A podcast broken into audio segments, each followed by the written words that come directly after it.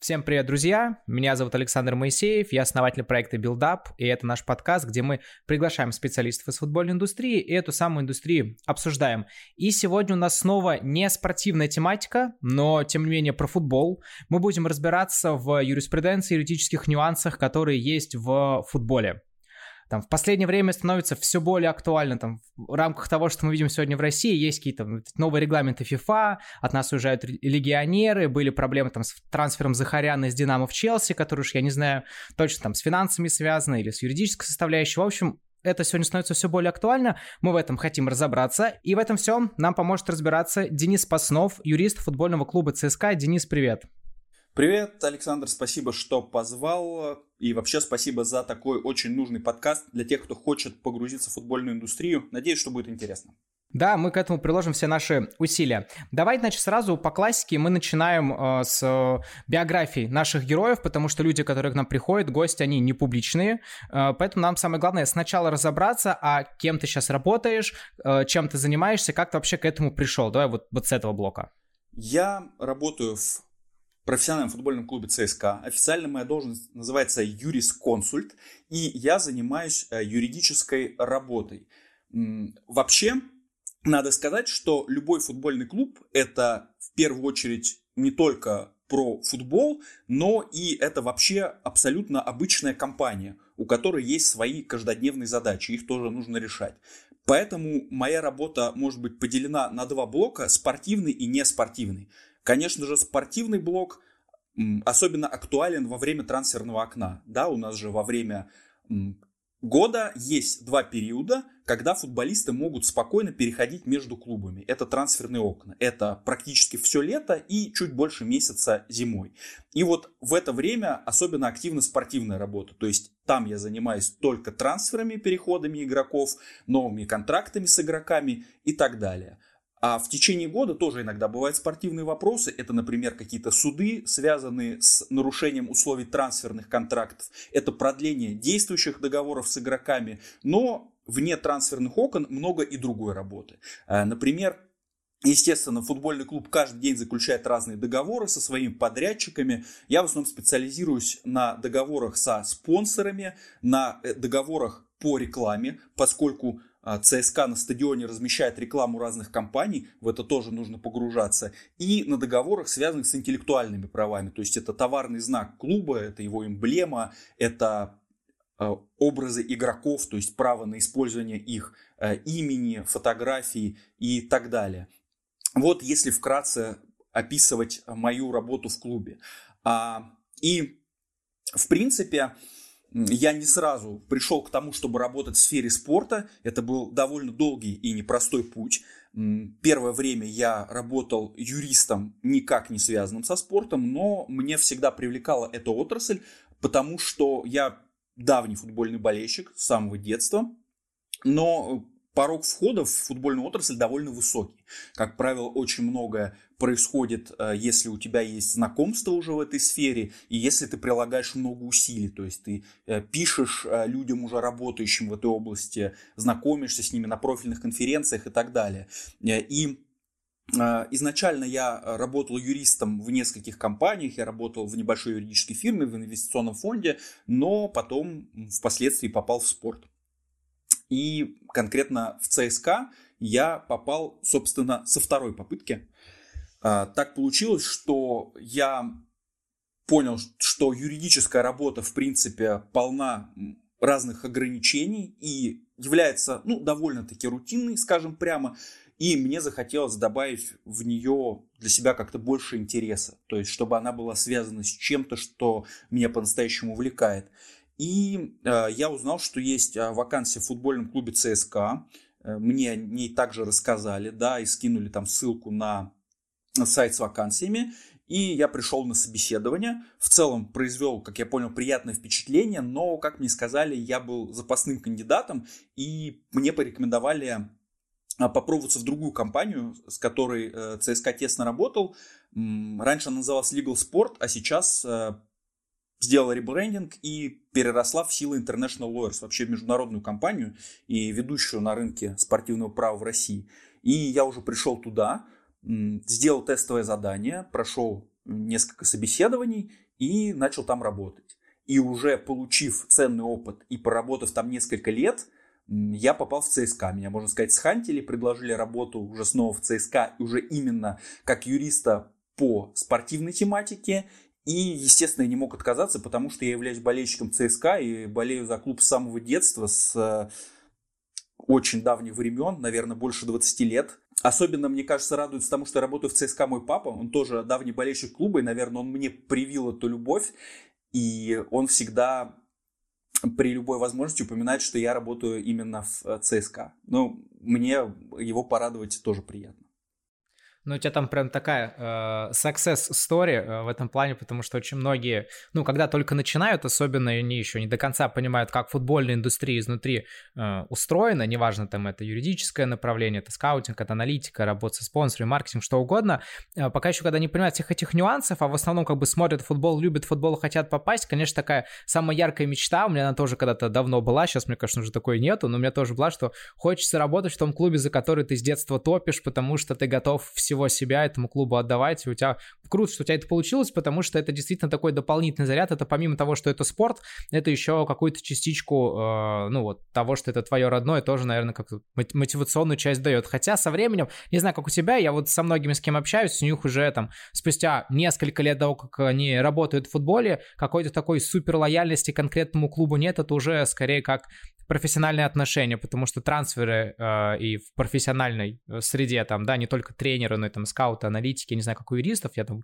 в основном вот, сейчас больше специализируюсь на вот на такой спортивной части, там эти трансферы между клубами регулярно происходят, и вот сегодня ты работаешь э, в Динамо, а через полгода-год работаешь э, в ЦСКА, и здесь, ну вот, поэтому как к этому более-менее спокойнее относишься, хотя там, понятно, Динамо, ЦСКА, братский клуб, но ты можешь потом идти еще в какой-то клуб, еще в какой-то клуб, и надо к этому относиться как к работе, а, ну, там, на моем, с моей точки зрения, а не как к тому, что я никогда в этом мерзком клубе работать не буду, только один клуб в сердечке.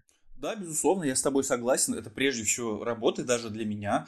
А, мне приятно это лишь с той точки зрения, что когда я смотрю матчи, я могу сказать, что я все-таки приложил тоже свою руку к тому, чтобы эти футболисты вышли на поле в футболке ЦСКА. Ну, наверное, не более того. Например, э, не секрет, что в ЦСКА даже работают болельщики других клубов. Хотя, опять же, больше там все-таки болельщиков именно э, красно-синих, но есть и другие примеры.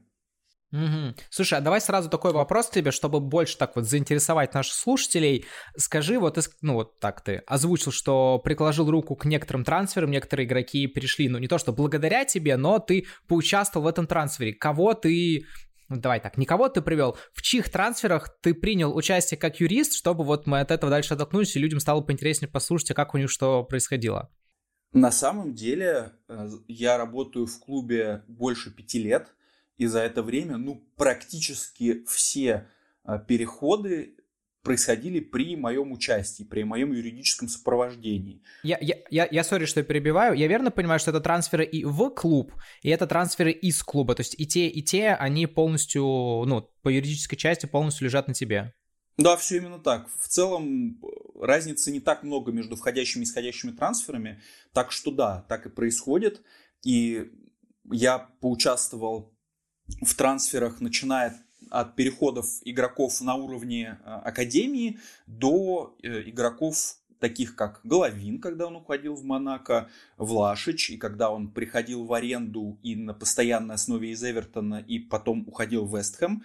Это Языджи, и вот новички, которые уже сейчас играют, э, Караскаль, Медина и так далее, да. То есть во всех них я участвовал в э, плане разработки трансферных соглашений и контрактов с ними и так далее. Супер, я уже вижу, как мы э, делаем заголовок э, к этому подкасту. Э, юрист, который привел Влашича из G, Караскаля и других звезд ЦСКА, рассказывает о своей работе. Я думаю, что это, да, должно заинтересовать. Ну, давай, раз будет мы начали... Я, ну, я надеюсь на это точно. Давай, будет много кликов, а уж там, насколько да. будет прослушивание, сейчас зависит от нашего с тобой разговора дальше. Ну, смотри, Окей. давай тогда так. А, всю часть, которая касательно там спонсорских соглашений, рекламы и так далее, мы касаться сегодня не будем, мы пока все-таки больше про спортивную часть, поэтому мы да. и про спортивное направление будем с тобой общаться. Что касательно вот трансферов, давай про них дальше. Расскажи, пожалуйста, вот от начала до конца процесс трансфера, как он проходит, ну вот с твоей точки зрения как юриста, и в каких этапах ты принимаешь участие и что ты делаешь? Вот на самом деле юрист э, включается в трансфер, наверное, уже на моменте, когда игрока выбрали, да, то есть, конечно, сначала идет работа спортивного отдела, который составляет шорт-листы игроков там из лонг-листов, то есть игрок уже выбран, да, понятно, что в скаутинге я, естественно, не участвую, но дальше уже подключаюсь я, идет моя работа. То есть э, нам сообщают, что юристам, да, что выбрали игрока, и, допустим, мы его подписываем. Будем на примере, допустим, входящего трансфера, да, когда к нам футболист переходит. И дальше э, сообщают условия, что мы вот договорились, что такая-то трансферная сумма за него должна быть заплачена, и, может быть, какие-то бонусы, там, а, когда он должен перейти, потому что очень жесткий дедлайн, конечно, в плане трансфера, то есть есть трансферное окно, и действительно там а, буквально в день завершения трансферного окна в системе FIFA, которая нужна для международных переходов игроков, для э, их электронной фиксации, а, там в этой системе идет обратный отчет, то есть буквально как в фильмах, осталось там 23.59 и так далее. И вот а, уже получив все эти вводные, а, мы начинаем работать с этим трансфером. То есть Основная задача это, конечно, сделать трансферный контракт, то есть это документ, который подписывается между клубами, где зафиксированы все основные договоренности. Когда перейдет футболист, если это аренда, то какой срок аренды, а, какая стоимость этого трансфера, будут ли какие-то бонусы, то есть есть же гарантированные выплаты, да, и бонусы, которые могут быть за что угодно, за а, голы, пасы в новой команде, за выход э, новой команды с этим футболистом в Еврокубке, за чемпионство, за выигрыш Кубка страны и так далее. Могут быть, ну, наверное, для вратарей и защитников матчи без пропущенных голов, например. Э, и э, трансферный контракт это довольно комплексный документ, нету какой-то универсальной формулы, э, какого-то универсального шаблона трансферного контракта для международных переходов. На самом деле на российском уровне, на уровне РФС есть такой шаблон, но все равно э, в клубы могут достаточно свободно его изменять, добавлять туда еще много пунктов. На уровне FIFA такого нет. То есть у каждого клуба вообще есть какой-то свой шаблон трансферного контракта. Э, у нас он тоже есть. Мы его вырабатывали годами, учитывая разные ошибки, пробелы, которые возникали. И, а, конечно, каждый клуб хочет использовать свой какой-то проект или шаблон, особенно, например, если клуб продает ценного игрока, важного для себя, и он хочет полностью себя обезопасить, гарантировать, что он получит вовремя деньги, что там э, переход э, пройдет вовремя, так, чтобы он не сорвался и чтобы э, он э, не остался без денег и без игрока и так далее. Э, мы... А какие, ну вот смотри, а какие вот ты сказал там на, на основе ошибок каких-то, да, таких, ну, а, а какие вообще могут быть э, ошибки, которые не учитывает договор, не обязательно там раскрывать там внутренние конфиденциальные нюансы, и не надо говорить, что вот у нас такое было с таким-то игроком, на общем, на общем каком-то понимании. То есть я точно представляю, что касательно сроков могут быть проблемы, касательно выплат, наверное, там суммы выплат, порядка выплат, э, как они перечисляются, это понятно. А какие еще еще могут быть проблемы, которые прописываются обязательно в контракте, чтобы клуб, ну, обезопасил себя и сделал там максимально выгодным этот контракт для себя? Есть ряд вопросов, да, которые например, не всегда окажутся очевидными, особенно они не очевидны и могут не проговариваться как раз на уровне договоренностей спортивных специалистов, шеф-скаутов, но для юристов эти вещи очень актуальны, и их нужно все-таки в контракте отразить, на мой взгляд. Я вообще сторонник э, контрактов максимально лаконичных, потому что я знаю, что все спорные ситуации не предусмотришь. Трансферные контракты бывают разными по объему, там от 5 там, до 25 страниц, условно говоря, я видел, и я больше сторонник 5 страниц, а не 25. Но все же, э, какие тут могут быть подводные камни? Вот, например, э, касательно выплат, есть момент, который, э, про который часто забывают на этапе согласования, но при дорогих трансферах он довольно существенный. Да, он косвенно тоже связан с финансами. А, он в чем заключается? Есть у FIFA такая замечательная система, механизм солидарности. Это значит, что любой футболист, когда он а, формировался, когда происходило его обучение, за это его бывшим клубом, академиям полагается деньги с трансфера его в новый клуб. Вот, например, даже возьмем Роналду, который э, недавно переходил из Ювентуса в Манчестер Юнайтед опять, и с этого трансфера часть суммы Манчестер Юнайтед, скорее всего, должен был отдать Лиссабонскому спортингу, где Роналду начинал формироваться как футболист. То есть вот есть у футболиста э, список клубов, школ, где он э, числился, занимался с 12 до 23 лет. Именно вот в этот период. Угу. И тотал, все вместе, это составляет 5% от суммы трансфера.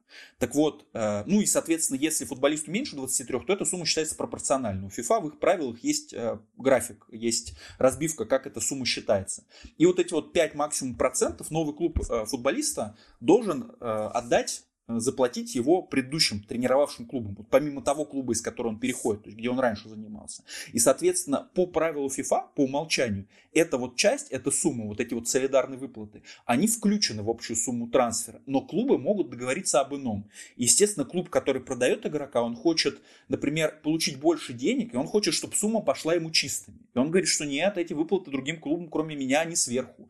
И спортивные ну, директора, понятно, как правило, понятно, про это да. не договариваются вообще, очень редко и юрист на какой-то каком-то этапе спрашивает, а вы договорились? То есть, если трансфер условно за 100 тысяч, это не так существенно. А если он уже за 100 миллионов, это очень существенная сумма. Ну, конечно, там суммы-то какие, я понял. Да, э, еще эм, из моментов тоже очень важно, например, э, как мне кажется, для клубов, в которые игрок переходит, указать некоторые гарантии для себя. То есть, например, эм, естественно, должна быть некая частота сделки. В футболе, конечно, стандарты вот этого комплайенса, там, соответствие разным политикам, да, эм, разные проверки, они менее всесторонние, чем, например, в банковской сфере, потому что понятно, что банковские договоры, зачастую эти сделки, они осуществляются э, в очень долгом промежутке времени, они могут годами тянуться и согласовываться, а в футболе сделка может быть закрыта в течение двух часов, и счет идет на минуты. И все равно некоторые гарантии предусмотреть нужно. Вот, например, э, футболист переходит в клуб, и, на мой взгляд, новому клубу нужно получить гарантии, что ему бывший клуб гарантирует, что против футболиста нет сейчас никаких дисциплинарных дел. Да? Вот, например, бывали кейсы, что в своей предыдущем национальной ассоциации э, футболист отбывает там бан за, например, э, какое-то неправомерное поведение, за, вопрос, за какие-то проступки. Вопрос, да. вопрос, давай тогда сразу, не будем далеко ходить. У меня там давай. это был, в сценарии было чуть позже, но раз уж мы здесь это затронули, это прям самое, э, самое то сейчас спросить. Okay. Э, кейс, который был со Спартаком месяца 3-4 назад. Пришел э, игрок, э, я не помню, откуда он переходил, по-моему, из Италии, э, приходил Бальде. Который пришел, все было окей, он даже успел выйти на один матч там с замены, сыграл какое-то количество минут, там все еще поругали и так далее, но потом выясняется, что у него были а, проблемы с процедурой допинга, когда он сдавал у себя в предыдущем клубе, его дис, ну, дисквалифицируют на три месяца. На три месяца он не может не тренироваться, не играть ничего юридически как-то мог Спартак это обезопасить? То есть это чей косяк в этой связи? Потому что все там сначала ругали а, спортивный департамент, потом ругали самого Бальде, потом его агента, но это все, что в медиа происходит, понятно. А реально, юридически, просто ты вот сейчас говоришь, как будто бы эти вещи юридически должны быть обязательно а, прописаны, чтобы клуб, клуб себя снимал а, проблемы такие потенциальные. Вот здесь Спартак как клуб что мог сделать, чтобы с такой проблемой не столкнуться, именно вот с юридической точки зрения? На мой взгляд, хотя бы э, немного обезопасить, как раз Спартак себя мог, э, добавив такой пункт о гарантиях и заверениях в контракте, о котором я говорю. То есть мы тоже не сразу к этому пришли, у нас этот пункт появился много позже, к счастью, мы на этом не обжигались, и честно я скажу, что э, работая в футболе, ты постоянно учишься, обменишься опытом с другими клубами. То есть, например, вот похожий пункт о гарантиях я нашел в трансферном контракте, который составлял другой клуб. И мне показалось, что это очень удачно, и нужно его забрать себе. В принципе, ничего в этом такого нет. Это э, действительно такой опыт который тебя обогащает. И э, действительно, Спартак, ну, наверное, если этого не предусмотрел, мог указать такой пункт в контракте о переходе игрока, что, соответственно, бывший клуб ему гарантирует что у него нет каких-то дисциплинарных э, правонарушений. Но, по-моему... А вот смотри, а вот смотри, если у них бы э, этот э, пункт был предусмотрен, я просто, мы же не знаем, мы этот контракт с тобой не видели, мы не в Спартаке нет информации, но э, предположим, что этот пункт был предусмотрен. Какие санкции в этой связи? Или это тоже как прописывается в договоре? Если прописывается, какие обычно санкции, то что? Э, трансфер как бы отменяется назад, или ему не выплачивается в этот период зарплата, или что-то клуб, из которого он пересходил, ему какое-то финансовое возмещение делают. Какие санкции-то в этой связи, если пункт был прописан? На самом деле, на самом деле, э, скажем так, э, вряд ли мы тут можем отменить трансфер, потому что даже есть ну, такое универсальное правило, что, например, тоже были уже, я видел некоторые кейсы, когда мне казалось, что это сломалось, но в целом это работает, что прежде всего карьера футболиста. То есть, например, если один клуб перешел в другой клуб, то, условно говоря, если новый клуб не платит бывшему клубу, это не повод сказать, ну, вы не платите, возвращайте нам назад футболиста. То есть, это невозможно. Mm-hmm. Футболист уже перешел, зарегистрирован и так далее, да. Э, поэтому тут переиграть назад практически невозможно. Я, по крайней мере, так сходу таких кейсов не вспомню.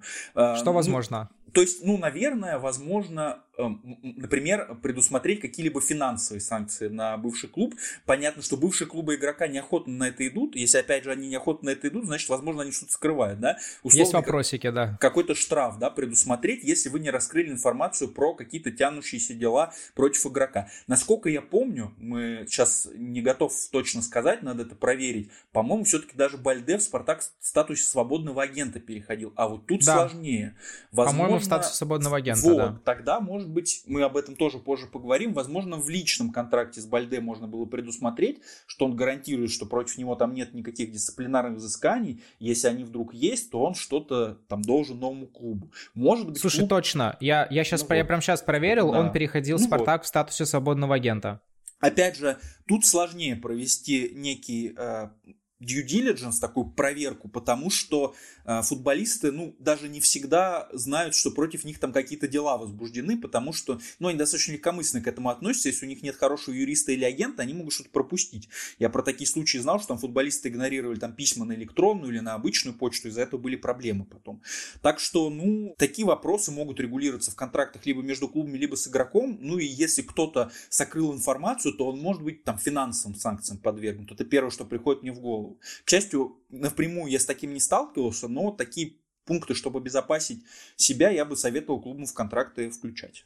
А вот смотри, в случае с Бальде, э, получается, если он ушел в статус свободного агента, это не трансфер, и значит договор с кем заключается? Ну то есть, или не вообще, или как это? Не совсем так, это трансфер. А в правилах на самом деле FIFA и РФС Трансфер – это любое перемещение футболиста между клубами, то есть смена его регистрации. То есть а, что такое э, трансфер свободного агента. Футболист, допустим, был пальдетом, по-моему, в Лацио когда-то играл. Ну, условно, пусть возьмем клуб Лацио, да, Италия. У него закончился контракт с Лацио, он его не продлил, он стал свободным агентом. Он может заключить контракт с любым клубом. И просто заключается только э, договор между игроком и футбольным клубом новым. А Лацо, чтобы международный трансфер был зарегистрирован, предоставляет бывшему клубу так называемый документ Proof of uh, Last Contract and Date.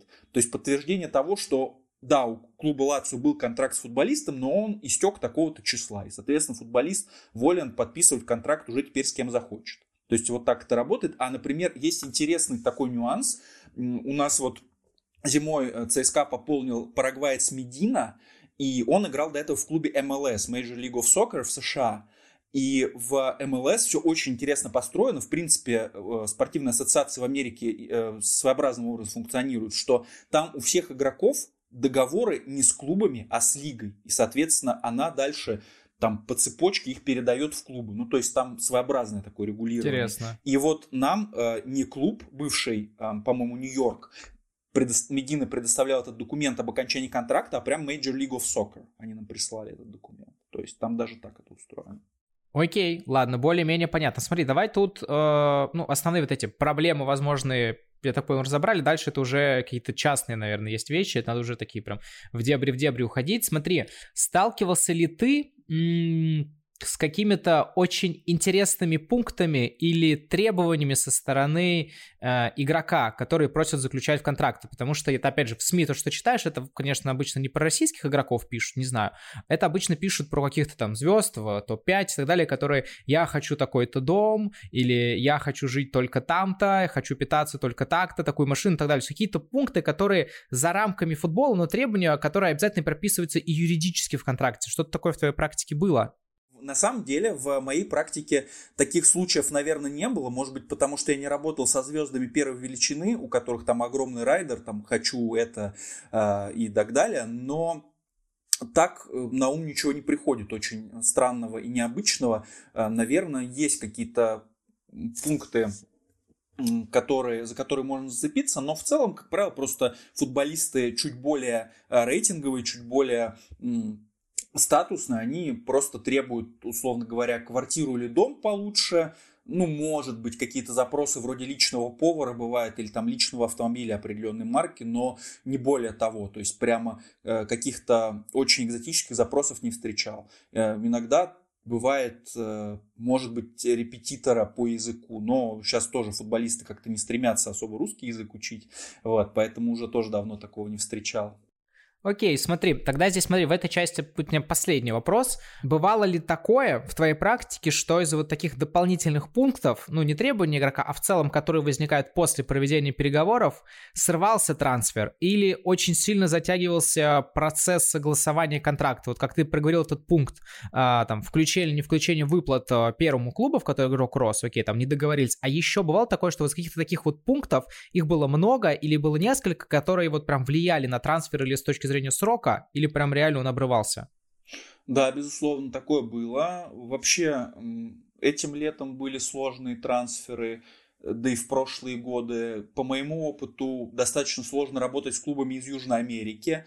А, они очень а, тоже много гарантий хотят при переходе своих игроков. То есть для них э, игрок это ценный актив, потому что у них перед ними открыт рынок Европы, где достаточно много богатых клубов, и они прям за все малейшие нюансы бьются, да, то есть, например, э, по поводу, какие еще нюансы могут возникать, да, которые могут затягивать, например, финансовые, очень тоже важные вопросы, да, опять же, это, допустим, э, штраф за несвоевременный платеж. Вот, например, если клубы не договорились об ином, то по правилам FIFA э, штраф за просрочку платежа всего 5% годовых. При нынешней инфляции высокой вообще во всем мире это очень мало. Но, соответственно, клубы могут больший процент установить или какие-то более серьезные штрафы. Вот часто это тоже бывает камнем преткновения, и клубы э, не понимают, да, хочет ли кто-то действительно задержать платеж, или это просто такой механизм гарантии стимула платить вовремя. И об это часто много ломается. Также, например, очень важны формулировки бонусов. Да, как я уже говорил, бонусы могут быть за самые э, разные результаты, и при этом например, на этапе переговоров э, не договорились, какие конкретно матчи, допустим, идут в расчет бонусов. То есть это э, матчи в старте, это матчи там определенное количество минут на поле и так далее. Ну, конечно, это, да, бывает, бывает что из-за этого все несколько дольше происходит. А вот смотри, но прям чтобы срывалось, срывалось, нет, просто затягивается процесс согласования контракта. Наверное, на этом этапе так не вспомню, чтобы что-то срывалось. Обычно э, срывалось на этапе там, условно говоря, э, с самого начала юридической работы, вот так, чтобы уже прошло там, условно говоря, 5 версий трансферного контракта, мы были близки к подписи, потом срывалось, ну, я так практически такого не вспомню. То есть на начальном каком-то этапе, безусловно, есть небольшое разочарование от работы, когда ты э, очень многое делаешь, но э, в итоге все меняется, и футболист не переходит. Ну, либо ему что-то более выгодное предложили в другом клубе, мы не знаем. То есть это могут быть тысячи причин, э, почему он передумал или клуб передумал. Э, есть отдельная буквально папка с такими футболистами, специалистами, которые по каким-то причинам не перешли. Но все равно это ценный опыт, ты нарабатываешь себе такое портфолио и где учишься на ошибках, наверное. Смотри, а бывает вот ситуации, то, что договорил спортивный департамент, спустили тебе, ты начинаешь составлять контракт, и всплывают какие-то дополнительные моменты, которые не были проговорены. Ну вот как ты говорил до этого про сумму выплат э, там, клуба, в котором футболист вырос э, как игрок. Дальше кто эти переговоры проводит? То есть ты с э, юри- юристами с другой стороны, либо передаешь эти вопросы в спортивный департамент, они еще одну стадию переговоров проводят, или кто вот эти вопросы дальше дорешивает, которые после первых переговоров всплывают? На самом деле в них, как правило, вовлечены все. Именно э, от юридического отдела этим занимаемся я и мой руководитель, э, заместитель генерального директора по правовым вопросам. У него очень большой опыт в футболе, он до ЦСКА работал в другом футбольном клубе, и мы именно юридическую часть закрываем. Понятно, что это в любом случае идет в связке со спортивным департаментом, потому что они все-таки э, доказывают топ-менеджменту ценность футболиста и согласовывают с топ-менеджментом, сколько нужно на него потратить. А если, например, не были изначально заложены в эту общую цену какие-то дополнительные выплаты, то нужно отстоять, что нужно или не нужно еще нести эти расходы.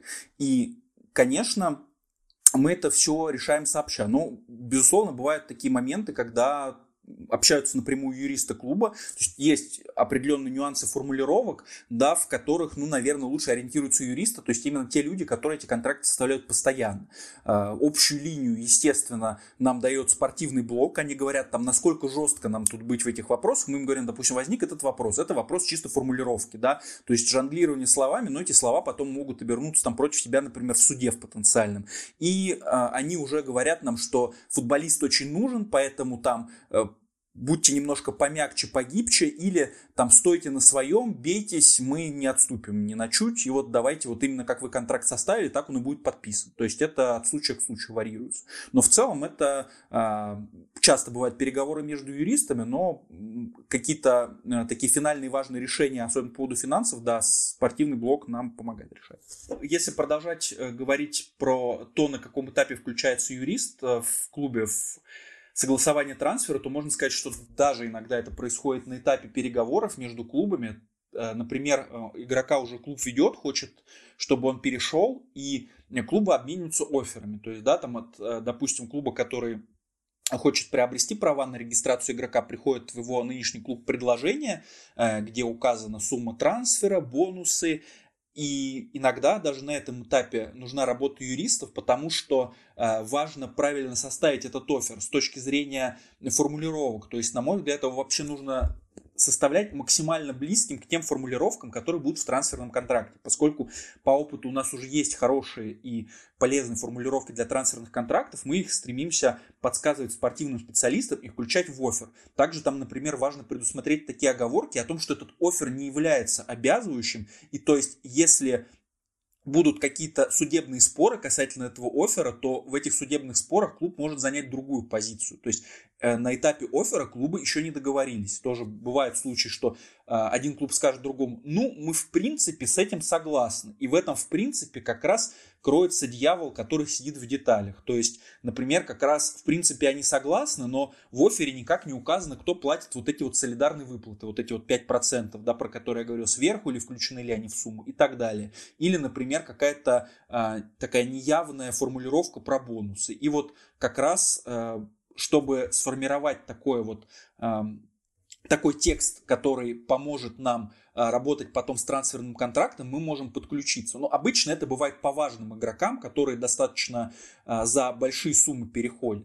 Но надо сказать, что, кстати, еще интересный момент, что вообще в футболе, э, если я правильно помню, по отчету FIFA более 80% трансфера заключаются бесплатно. Поэтому мы, естественно, говорим на примере каких-то больших трансферов за деньги. А очень часто бывает ситуация, что э, игрок переходит бесплатно, но, допустим, э, с правом Э, процентов с будущей продажи. Если его дальше перепродадут выгодно, то клуб заработает. Но сейчас он переходит бесплатно, потому что он не получает игровое время, э, клуб там сэкономит, например, на его зарплате или на содержании, там, подготовки этого игрока, и вот так заключает контракт. Кстати, еще один момент, который можно добавить в тему, э, какие нюансы следует учесть в трансферах, кажется, я про это не сказал, помню, что думал на этапе подготовки, какой еще момент стоит учитывать при заключении трансферов, какое э, узкое такое место.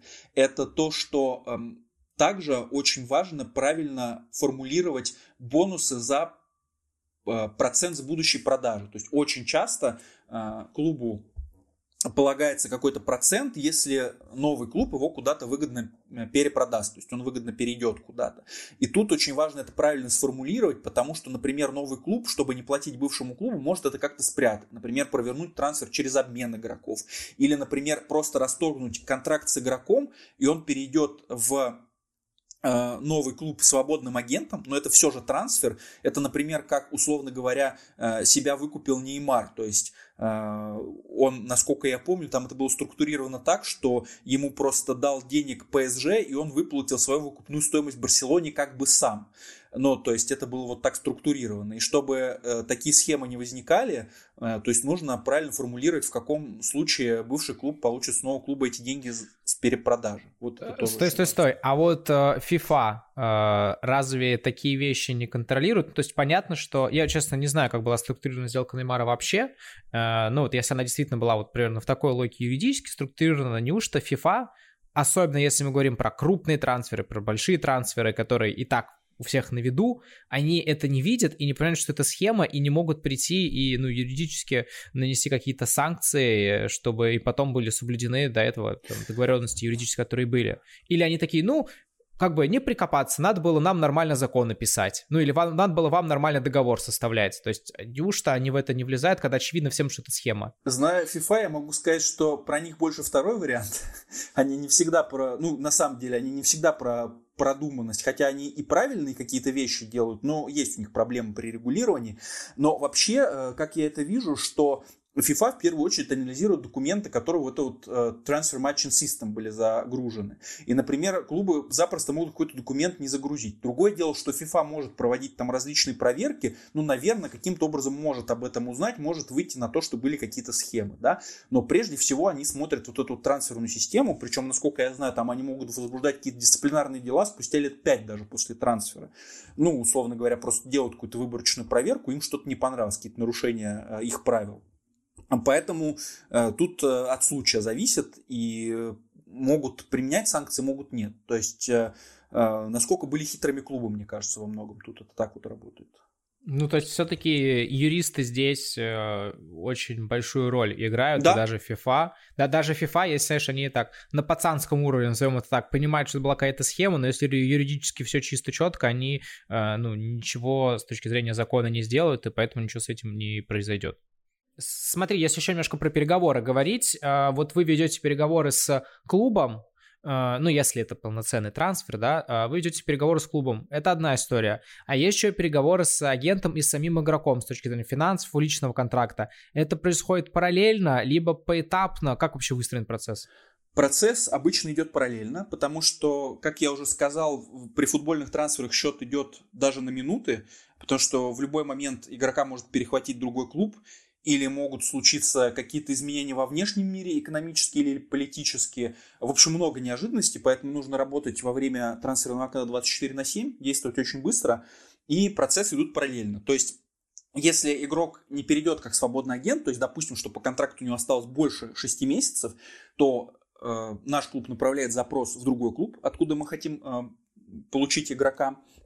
И, соответственно, клубы договариваются между условиями, и параллельно э, наши э, спортивные специалисты выходят на агента игрока э, и уже ведут переговоры с ними. То есть э, часто бывает, что, например, э, личный контракт игрока уже согласован, клубы по трансферу не договорились еще, или наоборот. То есть это просто для экономии времени. И, соответственно, обычно это три истории. То есть это контракт между двумя клубами, это трудовой договор с игроком, ну и все-таки, как правило, договор с агентом, потому что в большинстве сделок за более-менее какие-то внушительные суммы агенты тоже участвуют, и, естественно, они хотят получить свою комиссию. И вот эти вот э, три элемента пазла складываются и составляют единый трансфер. А бывает, э, ну, наверняка такое бывает, то, что с кем-то одним договорились, а с другим не договорились. Словно с клубом окнули, с игроком не окнули, или наоборот, а трансфер с... срывается. Такое, да, бывает. Свежих примеров не вспомню. Были примеры недавно, что были прям угрозы срыва трансферов, но, к счастью, все прошло благополучно. А, в этом году, по-моему, была такая довольно масштабная трансферная кампания. Ну, вот ЦСКА, да, вы прям но... очень хорошо этим летом обновились. Да, э, это вполне может случиться, да, потому что все процессы сложные, и везде есть нюансы, связанные с бонусом, с оплатами, там с какими-то требованиями другой стороны. Поэтому, да, всегда что-то может не сойтись, и как раз из-за этого э, есть игроки, которых вели, даже начинали уже работать э, и уже в юридической плоскости, но не сложилось. Чем различается заключение трансферного контракта и контракта с игроком? Есть очень важный нюанс, э, который закреплен в правилах FIFA, в том числе в практике FIFA. Ты не можешь обусловить действительность контракта с игроком прохождением медосмотра. То есть ты должен ставить подпись после контракта с игроком, когда ты уверен в медосмотре. Ты не можешь поставить подпись под контрактом, сказать, ой, а что-то он медосмотр не прошел, все плохо. То есть поэтому нужно тщательно проводить медосмотр. То есть э, это э, презумпция того, что футболист, э, независимо от того, там, получит ли он травму, будет ли он сломан, и клуб о нем позаботится. А вот в трансфере такое может быть. То есть, условно говоря, два клуба могут заключить трансфер и написать, что если в новом клубе, который хочет купить футболист, не прошел медосмотр, результаты э, медицинских тестов не удовлетворили этот новый клуб, трансфер тогда не состоится, и футболист никуда не перейдет, никаких денег не платится. Вот такое может быть. А вот при подписании уже личного контракта там важно тщательно провести медосмотр, потому что после подписи это переиграть назад уже нельзя. И FIFA э, против такого, и, соответственно, футболист тут будет прав абсолютно. Я сейчас вспоминаю такой свежий пример в российских реалиях, когда из Рубина, я не помню кто, из Рубина игрок в Динамо переходил. Уже я видел даже. Кажется. По-моему, Самошников, да, уже даже были нарисованы картинки, они их не публиковали, но они потом просто там СМИ бражировали в каких-то телеграм-каналах, что вот он должен был перейти, все окей, все согласовали, все условия, и в итоге он просто не прошел э, медицинский осмотр, и все э, отменили. То есть трансфер из-за этого не произошел, потому что ну, в Динамо не смог пройти. Вполне возможно, да. Согласовали условия, провели переговоры, финализировали, все со всеми договорились. Что происходит дальше? Вы просто подписываетесь, обмениваетесь бумажками или есть некий электронный документооборот в футболе тоже? Или как оно устроено? В международных трансферах, да, это что-то типа электронного документа оборота. У FIFA вообще есть специальная система Transfer Matching System, система согласования трансферов. Она уже много лет успешно работает. Э, и э, это устроено таким образом, что новый клуб, который хочет подписать игрока, он э, вносит в эту систему данные, что ему нужен этот игрок, он его подписывает, он заключил контракт, он подгружает туда документы, скан вот этого трансферного контракта, э, договор с самим игроком, э, указывает данные об агенте, если агент в сделке участвовал, и там кратко указывает сумму выплаты бонусов по этому трансферу и э, отправляет эту информацию в бывший клуб футболиста. Бывший клуб футболиста проверяет, сверяет контрактом. Если все окей, то он подтверждает. Могут быть расхождения, но, как правило, если стороны уже из трансферного контракта это просто переписывают, их обычно нет. Но бывает иногда, что стороны там расходятся в каких-то мелких вопросах. Это может повлечь э, спор, который FIFA тоже оперативно решает, чтобы футболисты успели заявить. Но, предположим, все окей, все совпало, и тогда уже включается национальная ассоциация клуба. Ну, допустим, игрок переходит из Бразилии в Россию. И тогда э, бразильская а, вернее, Российский футбольный союз посылает запрос в Бразильскую Федерацию футбола, что нужно привлечь этого игрока, и, опять же, национальные эти ассоциации РФС и бразильская проверяют документы, если все окей, никаких проблем нет, то тогда Бразильская Федерация футбола выпускает такой электронный документ, называется Международный трансферный сертификат. Он буквально на одной странице, там говорится, что футболист раньше играл в бразильском клубе, а теперь переходит в российский. И уже имея весь этот пакет документов, вот этот сертификат, контракт с игроком, трансфер, медобследование, вот какие-то такие формальности, менеджер в новом клубе все это загружает в электронную систему РФС, и футболист через некоторое время заявлен. То есть зеленая галочка, футболист заявлен, и уже после этого он может выйти на поле. А пока эта вся процедура не прошла, футболист не может выходить на поле, потому что это нарушение регламента FIFA. Все так. То есть он должен пройти вот эти вот трансферные процедуры через систему FIFA электронную, и уже потом а, после того, как пришел электронный сертификат, мы в России здесь можем его заявить. На самом деле, сколько внутрика, которые мы не знаем, и из-за этого в СМИ, когда мы пишем, игрок не вышел, потому что его не выпускает тренер и так далее, бывает такое, что он просто еще не прошел, не знаю, там по системе в случае трансфера, и просто нужно еще там пару дней, или это все в секунду Да, такое бывает, mm. да, да. И еще FIFA сейчас проводит очень интересную реформу для того, чтобы автоматизировать расчеты между клубами и для того, чтобы все было более прозрачно. Вот буквально на днях они запустили FIFA Clearing House, такой а, гигантский расчетный центр FIFA. Это вообще финансовое такое учреждение, зарегистрировано во Франции. Ну, почему-то они Францию выбрали, может быть, по налоговым каким-то причинам и так далее. И все платежи между клубами перспективе еще и с агентами будут через некоторое время проходить через эту э, систему, через этот расчетный центр. То есть э, пока что это касается только вот тех вот выплат солидарности, про которых я рассказал раньше, mm-hmm. это относительно небольшие суммы. Но дальше это пойдет все на больших суммах, на трансферах. То есть это будет работать так, что FIFA передало этому расчетному центру информацию, что был трансфер между такими-то клубами за столько-то денег, и, соответственно, у каждого клуба будет расчетный счет в этом расчетном центре, для того, чтобы его открыть клубом, нужно будет такую достаточно сложную комплайнс-процедуру пройти на соответствие там, европейскому законодательству и так далее. И новый клуб футболиста сначала перечисляет в этот расчетный центр, тот проверяет, все ли в порядке, и после этого зачисляет деньги уже э, предыдущему клубу, который продал игрока. Вот э, сейчас пока эта система тестируется на э, небольших объемах, но потом глобально и трансферы будут через нее идти, и платежи агентам даже. А вот слушай, а какая-то похожая схема с Челси была? Я насколько там в СМИ тоже читал всяких этих шоу, слышал, когда пытались из, Чел... из Динамо продать Захаряна в Челси, там объясняли то, что Челси готов проводить трансфер, ну, то есть они готовы заплатить денег, но у них в Англии деньги сначала переводятся в федерацию, потом федерацию уже перечисляют на сторону клуба, и именно из-за этого не могут, э, не может быть проведен платеж. Ты вообще что-то про это знаешь? Можешь какие-то комменты дать? Да, в Англии есть э, Football Association Clearing House. Это действительно то, что примерно делает и будет дальше э, делать FIFA. То есть похожий орган, где действительно клубы рассчитываются через свою футбольную ассоциацию. Вот э, такая система у них уже несколько лет действует. Mm-hmm. А, ну, получается, действительно, да, в случае с Захаряном он вот с этой системой в том числе связан. А вот тогда сюда другой вопрос. Э, смотри, Могут ли быть э, проблемы у там, российского футбола, в первую очередь из-за того, что мы сейчас находимся в бане, это там непонятно сколько еще продлится, ситуация, может быть, она вообще усугубится. Может быть такое, что нас в эту систему вообще не будут впускать, и из-за этого мы не сможем делать какие-то трансферы. То есть не, если сейчас это скорее какая-то такая больше политическая история, ну, в формате мы не будем э, покупать игроков из России, потому что, ну, не то время, а что именно прям это на фоне юридически, или это на уровне вот этих систем будет э, запрещено, и мы вообще не сможем трансферы делать. Такое вообще возможно?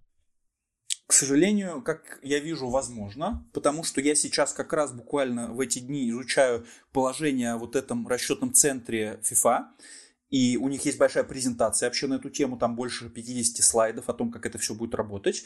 И есть э, регламент уже работы этого центра. И, например, из этих материалов видно, что вот этот clearing house, он должен подчиняться положениям ЕС и французского законодательства по противодействию отмыванию э, нелегальных доходов и финансированию терроризма. Э, и mm. проблема в том, что там, например, есть такое понятие, как так называемые no-go countries, нежелательные страны, и клубы из таких нежелательных стран, они могут представлять большой риск. Но хорошая новость в том, что там сказано также, что вот этот вот compliance, эта процедура, она будет проводиться по каждой сделке. То есть, возможно, например, а, один раз клубу не дадут провести платеж через этот э, орган расчетов, а в следующий раз по следующей сделке уже платеж этот пропустит. То есть все будет зависеть от объема предоставленных документов, от объяснения этого клуба, который у него запросит и так далее. Но, к сожалению, риск такой есть. Но я думаю, что э, в любом случае это не дело ближайших нескольких месяцев, то есть именно на трансферах система заработает позже уже, в следующие годы. Окей, ну, будем посмотреть, как говорится, увидим. Хорошо, смотри, давай дальше. Мы тут начали уже говорить про проблемы, которые есть на трансферах с юридической точки зрения в связи с сегодняшними событиями, это в контексте, в первую очередь, российского футбола. И про Влашича мы говорили. Вот давай одно с другим соединим. Смотри, в 2021 году Влашич уходил, э, ну, переходил из э, ЦСКА в Вестхэм. По информации, которую я видел в СМИ, естественно, ты не можешь мне ее подтвердить или опровергнуть, потому что у тебя есть NDA, но будем верить того, что мы читаем в СМИ. А, он уходил за 30 миллионов евро, которые перечислили в клуб сразу же, и еще там было 9 миллионов бонусов. Не знаю, бонусы были в случае каких-то выполнения условий, неуполнения условий, но эти бонусы не были перечислены, они были разбиты на какие-то платежи, которые должны были быть и в 2021 году, и в 2022 году. При этом, насколько я понимаю, сейчас, в 2022 году, там, начиная с э, февраля, с конца февраля, эти деньги не поступают в клуб. Вот это так, это не так, как вообще может эту ситуацию прокомментировать именно с, вот, с практики юриста?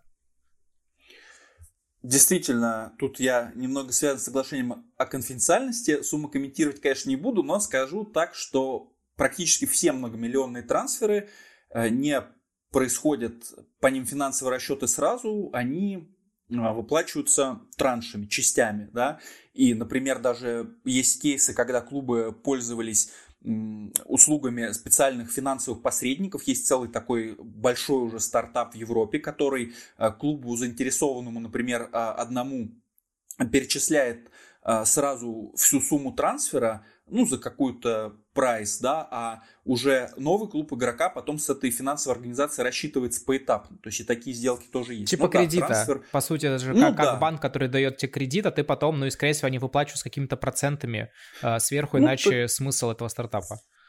Ну, то есть, да, то есть структурируют сделки, они помогают, и там очень классно, что был про них большой материал на спорте, по-моему, и очень классно, что они, э, это люди с футбольным бэкграундом, то есть там соединились люди, у которых есть футбольный бэкграунд и финансовый бэкграунд, и, соответственно, это все дало такой коктейль э, для такой вот классной схемы. А, да, ну, возвращаясь к Влашичу, да, действительно, а, было предусмотрено несколько выплат частями.